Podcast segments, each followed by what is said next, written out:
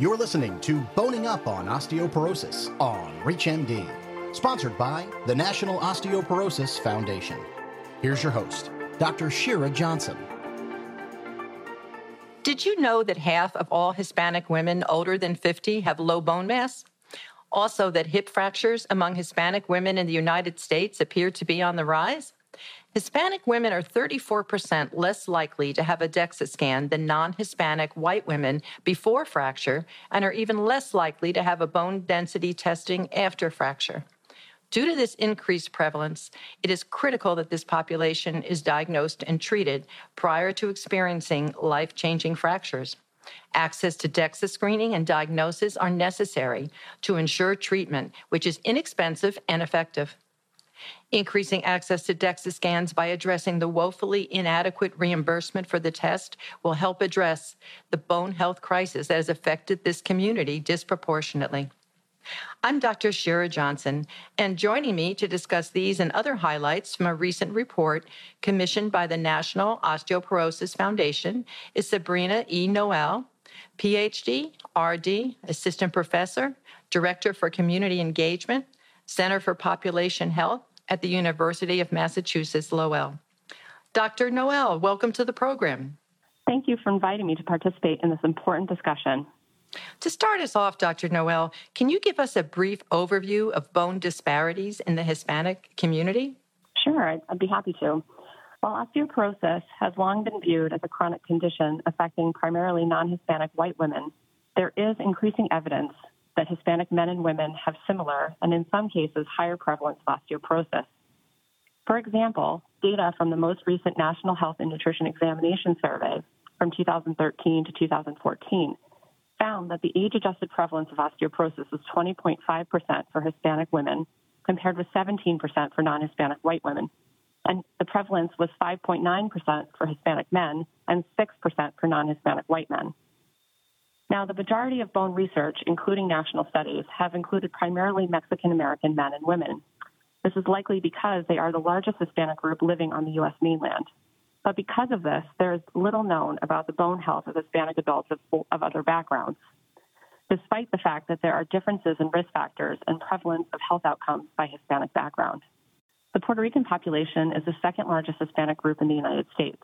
Using data from the Boston Puerto Rican Osteoporosis Study, our team showed that Puerto Rican women had a similar prevalence of osteoporosis compared with non Hispanic white women, but Puerto Rican men had two to three times prevalence of osteoporosis compared with non Hispanic white men.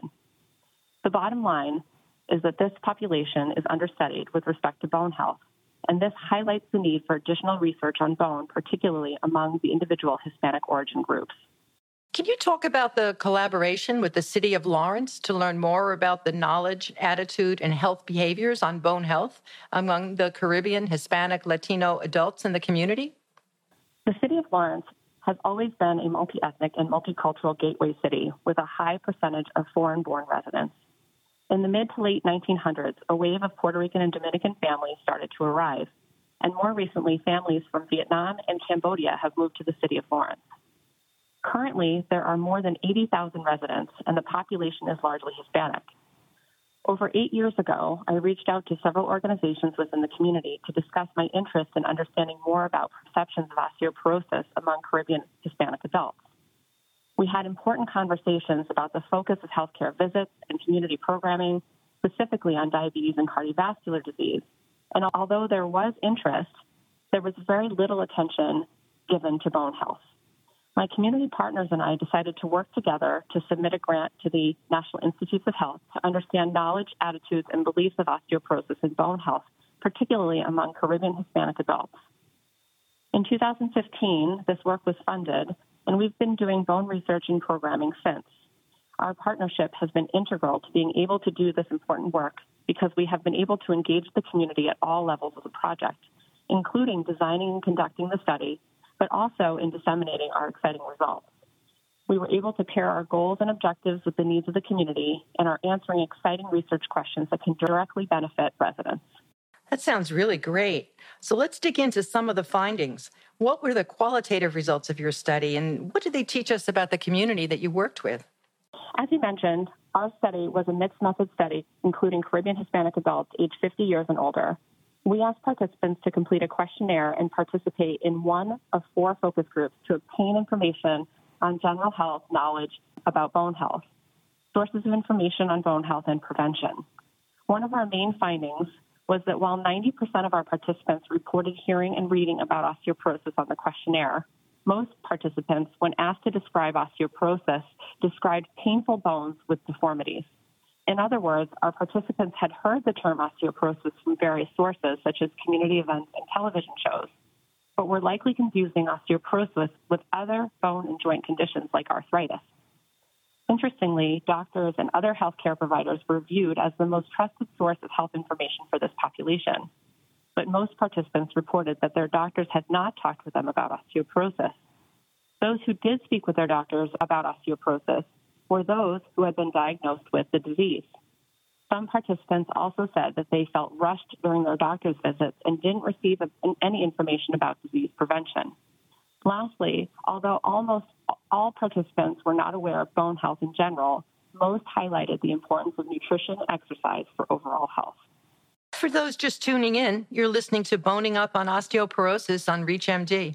I'm Dr. Shira Johnson, and today I'm speaking with Dr. Sabrina Noel about her work with the Hispanic community, discovering their gaps in knowledge, beliefs, and attitudes toward osteoporosis. Now that we've covered the key findings from your study, Dr. Noel, let's switch gears and talk about preventive measures that can make a positive impact. Starting with barriers, what can we do to address these barriers to reach this community more effectively? I think increasing knowledge of osteoporosis and its clinical implication in the Hispanic community is imperative so that patients can play a more active role in managing their own health care. This might include helping patients to know what questions to ask, particularly for prevention and screening for osteoporosis. Because of the trust in healthcare providers, primary care offices may be the best place to target for bone health interventions. There is some literature that shows that this group relies heavily on same day appointments for healthcare. So some efforts may be needed to help patients to schedule and keep preventative care visits. We can also think about improving awareness and knowledge of osteoporosis by creating and delivering health messages within popular television or radio shows.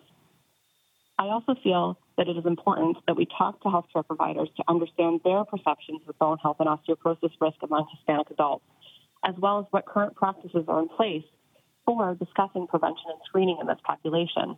This may help us to understand barriers as to why this may not be discussed as part of typical healthcare visits and what we can do to help promote early discussions of osteoporosis.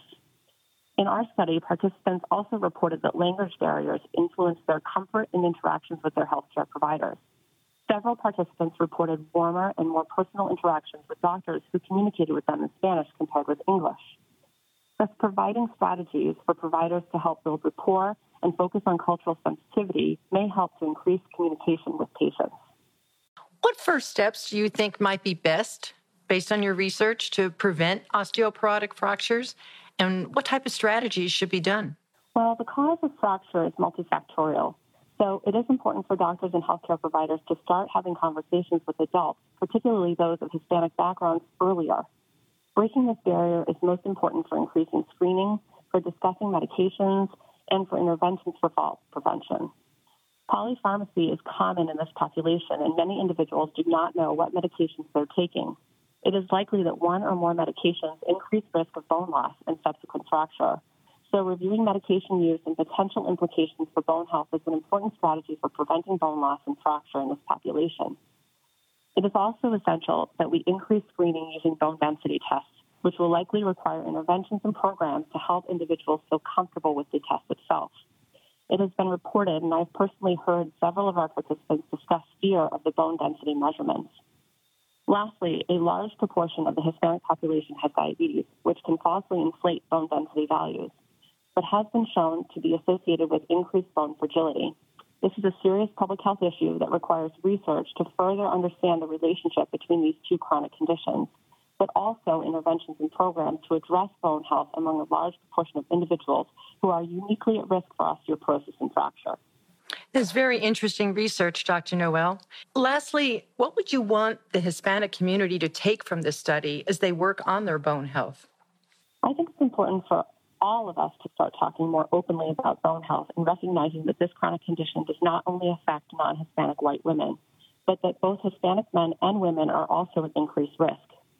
This condition is a silent disease, meaning that you may not know that you have osteoporosis until you experience a fracture.